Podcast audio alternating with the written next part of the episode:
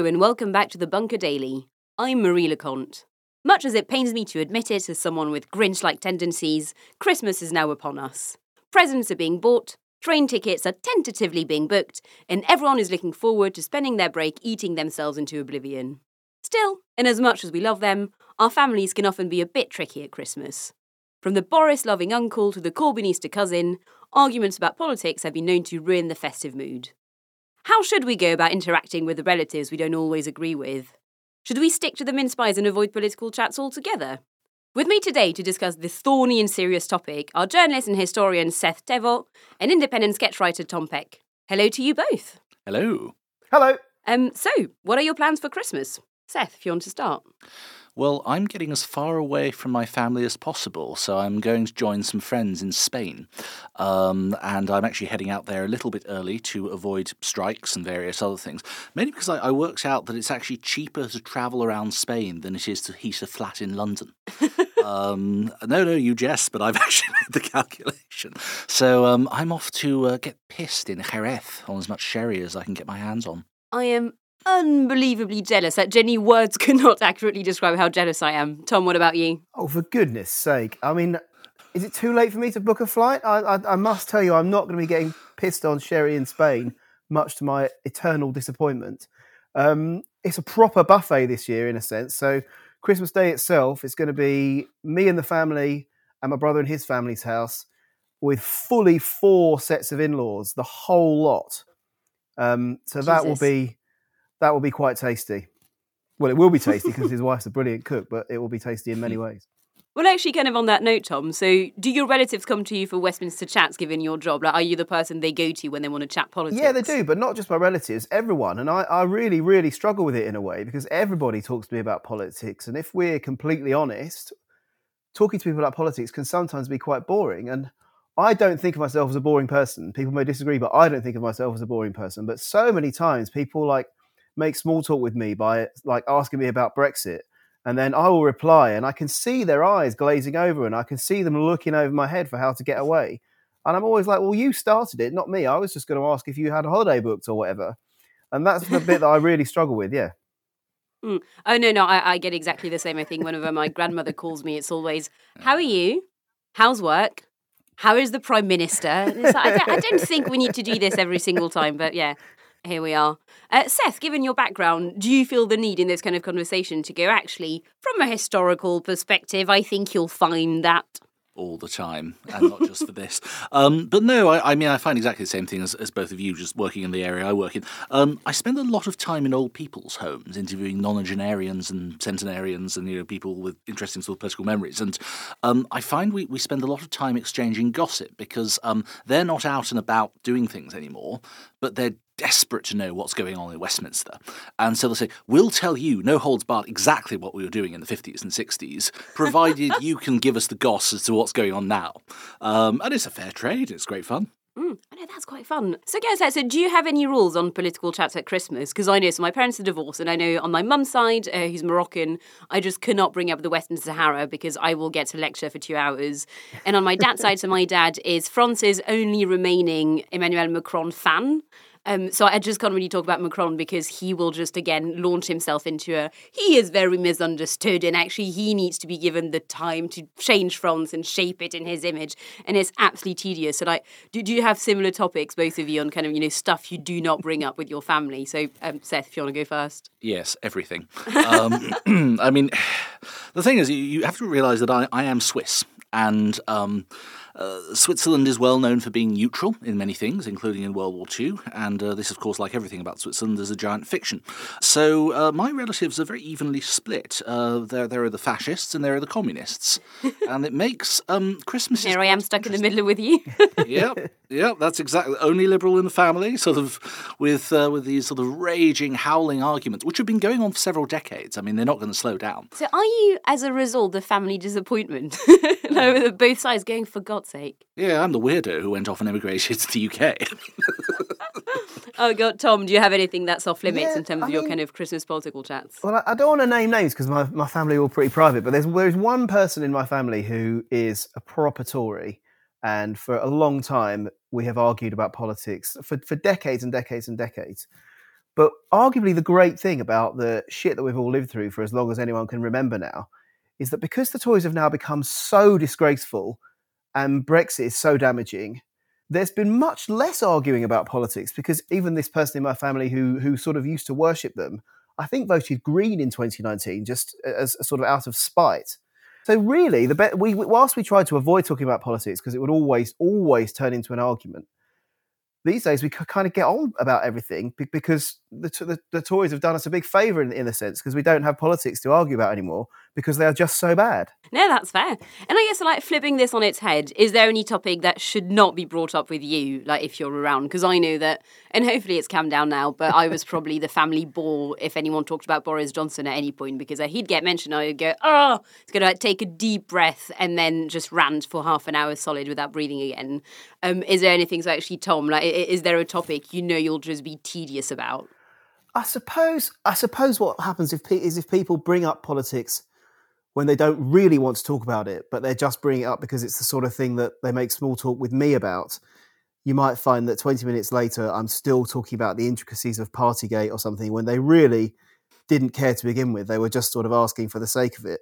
And Seth, is there anything you feel incredibly strongly about that should never be brought up in your presence? Yeah, I mean, like you, um, whenever the most evil politician in the universe is named, I am the definition of the bore of someone who cannot change their mind and will not change the subject. Um, but obviously, this would be former Foreign Secretary David Owen, um, who is the most evil person on earth. Um, and uh, I'm. if you'd given me a hundred guesses, I would not have landed on David Owen. I remember the first time I ever watched um, uh, Return of the Jedi, and Darth Vader's mask comes off, and I expected Lord Owen's face to be underneath it. I, I very sincerely think, I mean, obviously it's not up to me to do the commissioning, but I would do an entire bunker just with you to talk about David Owen. A lot of stories. What, what, a, what a weird, unexpected answer. I can't even remember what I was going to ask next. Um, oh, fine. Uh, Tom, what, what what's the worst argument you've ever got into at Christmas, and was it about David Owen? Uh, I can safely. Well, strangely, I actually I actually did get into an enormous argument over Christmas about David Owen once, but it was it was, it was my old flatmate David He's Owen. Such a divisive figure. no, it, was, it was it was my old flatmate David Owen who I who I actually think listens to this. Sorry, Dave. but anyway, um, all, all this is very family focused, right? Um, and I, if I'm going to have an argument at Christmas, it's far more likely to be with friends than with family. I mean, I'm, I'm still mates with all my old schoolmates, and some of them in the last 20 years have gone down very different pathways to me. I mean, I have a pretty close friend who I once clocked on the ITV News standing outside the Old Bailey chanting about Tommy Robinson. I've, oh. I've, I have friends who like really do believe that Fauci should go to prison, and I've been on about eight stag do's with a guy who regularly uses the word pandemic on his Instagram. Um, I mean, I, I always find these guys a bit of a challenge, right? And I and I try. Are any of them single? Yeah, well, uh, they're not single actually. I, I, I like I always try and talk them around with reason, right, and try and make them see the other hmm. side because I can usually try and get them to see things from the from another perspective. But I think it was our, our lads' Christmas meal in 2019 where I just called one of them a fucking halfwit and got in my Uber. And I'm not convinced that I've actually spoken to him since, and I think that was in 2019. That's impressive work. Um, so I guess the, the, the, kind of last thing on this topic. So, like, is there something you hope really does not come up this year, even with your friend Seth in Spain? So I'm still seething at that because I know that. So I can tell that the Harry and Meghan documentary will come up at some point and I will be asked for my opinions on this. And I just really don't want to. I just really, really do not want to talk about Harry and Meghan at all whatsoever. So, like, Seth, is there anything? I mean, I, I hate football, so any conversation on that is, is easily avoided. Um, what I'm really trying to get away from, I suppose, are the kinds David of, Owen? Well, that too, clearly. but no, they're, they're the kind of arguments that you would have um, at Christmas with your family. I mean, the uh, the old saying goes that you should never talk about religion or politics, and uh, my family only talks about religion or politics. Um, I mean, by way of an example, my, my late grandmother, um, between uh, being a, an avid Nazi with a shrine to Hitler in her basement, um, was also a very keen and very devout Catholic. And um, the, the thing about um, Nazi Granny Thévoz was that she used to go on these strange rants where she was very, very obedient and very, very keen on deference and social order. but she wasn't actually that hot on the um, whole area of theology itself. So I once got into this huge argument with her over um, her belief that the late Pope John Paul II should be sanctified because of all the work that he did in the developing world to enable and encourage the spread of contraception. And it took about an hour and a half of arguing to finally bring her around to no, he actually argued the exact opposite of this. At which point, she flips her argument and becomes just as equally strong in her views that he really should be sanctified because all the great he work, work he did to limit contraception, the scourge of this stuff across the world. And there's, there's no way of winning this sort of argument. So, you know, is it any wonder you leave the country, as I'm doing? I yeah, I've got nothing to say to that really. uh, apart from actually, could I spend Christmas at your family if you're not going? Because I feel like that actually sounds quite fun. Um, Tom, is there anything you hope really doesn't come up apart from um, the pandemic or Fauci? I mean, I would have been with you on Harry and Meghan, but um, I've avo- avoided knowing anything about Harry and Meghan for the past however many years it's been. I think I muted the word Meghan on Twitter in the week of their wedding in 2018, and it's still there. So I actually really have honestly read nothing on the subject for years. But I was made to watch the first three hours of the documentary, and whilst this is quite tedious, I've upgraded like the um the like the the sound system in my home. So like it mm. was brilliant because I could just put it on for three hours and fanny around with these new speakers, um, and that means I did actually because I had to watch it. So having now watched it, having having been been living in the Harry and Meghan desert for so long, I'm now drowning in new, fresh thoughts that I imagine people have been having for years, and I just haven't read them. So I'm very happy if Harry and Meghan comes up. Um, but what is, is there any subject that I would like to avoid? The thing is, I, I know this is boring, but me and my family don't win. We I'm the most political person in my family by miles. Um, the rest the rest of us, uh, everybody else is pretty normal. So they probably just try and avoid me, to be honest with you.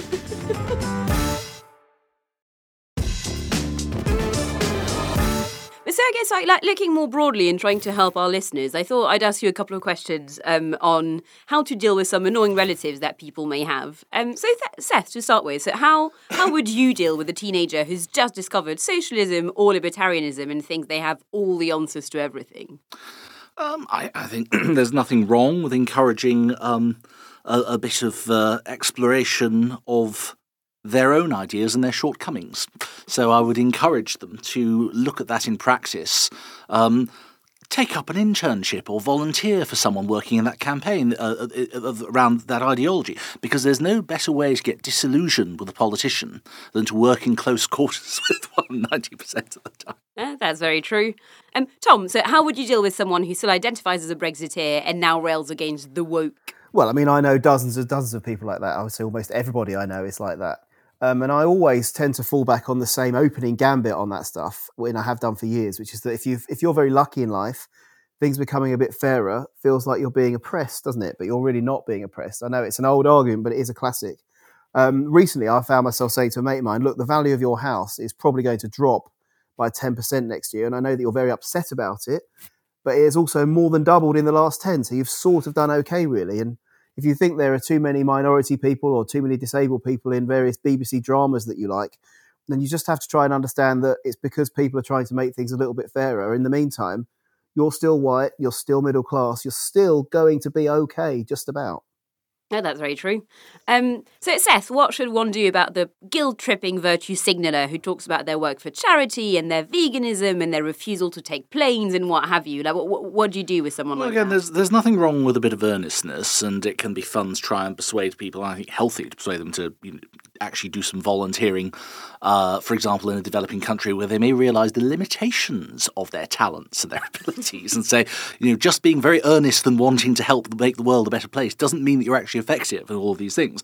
Um, the other thing, however, is you can have a bit of fun um, pulling their chain by saying, you know, you're you're not really um, committed enough in the grand scheme of things. You know, you haven't given more than 250 days a year to charitable work. Uh, what kind of a virtue signaler are you?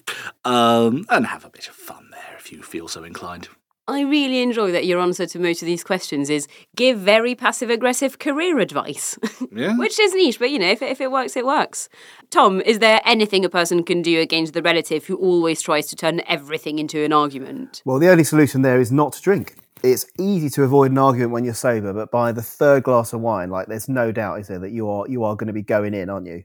But the, the problem that worries me is that I think that that person in my family possibly is me. And it's it's not it's not it's not because I'm argue, argumentative. I really don't think I am argumentative, but it's happened to me so many times. I'll be with people who say all of my family more or less, especially one half of it, who just say the Tories are terrible, Boris Johnson's a scumbag, and so on. And, and I don't want to shock anyone, but that's kind of my view as well. But but sometimes I think they've genuinely think they could have gone a bit too far. And like, and so, for example, sometimes I'll find myself saying to my family, "Well, actually, some of the stuff that the Conservatives did in the pandemic, they did quite well on. Some of the things they got they, they got right." And then I'm then they then I get told, "Oh, well, you love the Tories, then, do you? Oh, right, oh, fine. Well, you've kept that quiet. You don't write that in your columns, do you?"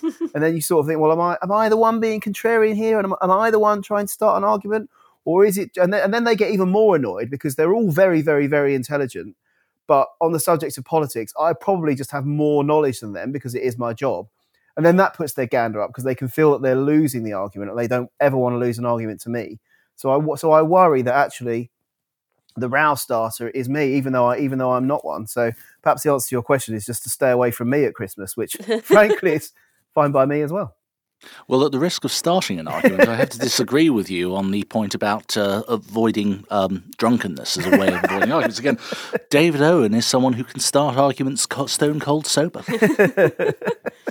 It's actually, and I'm quite jealous. So I think French Christmases are a lot less boozy than British ones, um, and and I think that that's something I'd not really realised until I moved here. But also, I think is going back home for Christmas every year, and still being on Twitter, spending my day on Twitter because obviously I'm just at home and there's nothing to do, and of you know seeing people having their first mimosa at nine, yeah, probably eight, nine a.m. for Scottish friends, and maybe you know ten or eleven for English friends. Um, you know, and, and, meanwhile in France, that we will have a glass of fizz at seven uh, before dinner. Then we will have dinner and probably split, you know, a bottle of wine for three or four people, and then that's it. Maybe maybe you have one last drink after dinner, but that's literally it. And it, it, it is very, it is generally a very weird and unique experience to watch my entire Twitter timeline get steadily drunker and drunker, um, while I'm just like, I uh, just had coffee because uh, it's three p.m. but isn't that French versus British drinking habits writ large, in that France has a far healthier drinking culture of moderate amounts at various points of the day. But I, th- I, think compared to the binge drinking culture we have in the UK, where we are stone cold sober six days of the week and we stack it all away in one day of the week. But Christmas is like that times 10. It is, and I slightly worry that if I end up meeting someone and kind of uh, having to do a British Christmas, I will just die. Like I will either die or sort of like you know get naked and start crying at one p.m. because I just cannot handle that level of constant drinking. I mean, that happens a fair bit in Parliament. Mm. I'm trying to think like the glory days for the for the Peck family Christmas was maybe like 20 years ago. I've got one brother and I've got two cousins, and we're all more or less the same age. And that was the years when we were like in our early 20s and we were all students, and then we would come back and get together at Christmas and somebody else would have discovered some other ridiculous drinking game. I mean, there, was, there was one year when the four of us just retreated into the back room on Christmas Day and played that, you know, that hour of power thing where you have to do a shot every minute for an hour. And then oh, we, we all... call that Centurion. and yeah. then, then, we all rolled back into the living room where my mum and my um, auntie and uncle were like making polite chat, having just had us abandon them for an hour. And then none of us were awake for we we, we, we, we timed the hour of power to make sure we were back in the living room for the only fools and horses christmas special and then nobody was awake for 20, within 20 minutes of it but to do the historian shtick and just look at actually how modern our ideas of Christmas. I mean, it's a totally invented tradition, really, from the Victorian age in, in its modern form. Um, you know, the, the, Puritans actually banned it during Cromwell's time, um, and it very much is something that was popularised, you know, in the wake of Prince Albert by Charles Dickens. Charles Dickens, interestingly enough, through the same um, long short story in A Christmas Carol, not only is the creator of the modern idea of Christmas, he's also the founder of, of science fiction, arguably, because it's the first time travel story. Oh, that is a very fun fact. So, Thank if you, you want to do much. a thoroughly Christmassy thing, cosplay in a sci fi environment. That's all I've ever wanted. Um, so I guess to, to, to end this on a kind of like final positive note, like what is actually the thing you usually end up enjoying the most about the Christmas break? I was going to say Christmas break with your family, but obviously some of us have managed to escape. Um, so yeah, so actually, like, is this your first time kind of escaping uh, somewhere else for Christmas or no? In that case, what is your favourite bit of? Yeah, I, I can't believe I'm asking this as a question. What is your favourite bit of going to a sunnier country with your friends to get drunk while everyone is having a bit of a boring time? Oh, that's lovely. That's lovely. Yeah, yeah. yeah. yeah. No, I mean, you, you, nothing, yeah, you're nothing else for to me. it, is there? Yeah, fine. Well, Tom, what do you like about staying in England and seeing your family uh, for Christmas? Well, in well, my family are older than they used to be, and I know I was just talking about this, but in the old days, Christmas used to be really properly glorious. Like I used to absolutely love it. I mean, I remember when yeah, when me and my brother and my cousins were all in our, in our twenties, it was a proper proper riot, and so I don't think it's ever got better since then. Feel like my thing is so much milder compared to that because I, um, 'cause, yeah, my parents are divorced and my mum's Moroccan, so doesn't really care about Christmas. Um, and there is one year a few years ago where I think we were finally sort of like all adults, and she was like, actually, do you guys really care about doing a traditional Christmas in any way? And my brother and I were like, absolutely not. Um, so yeah, we just made a lasagna and got tanked on champagne, the three of us. And actually, I was like, this is really fun. This is all I want from Christmas. Um, and with that, I think we're done. Thank you so much to you both, and Merry Christmas. Merry Christmas. Thank you for having me. Absolute pleasure. Merry Christmas. And if you enjoyed this podcast, you can back us on Patreon so we can keep making them. There's a link in the show notes or just search Bunker Patreon Podcast. This is Marie Le Conte. Thanks for joining me in the bunker.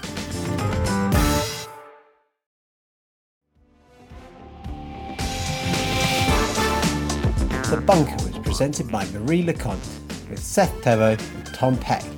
Audio productions from me, Robin Leburn. The producers Alex Rees and Jet Gerbertson. The assistant production by Kasia Tomasiewicz. Lead producer is Jacob Jarvis, group editor Andrew Harrison, and theme tunes by Kenny Dickinson. The Bunker is a Podmasters production.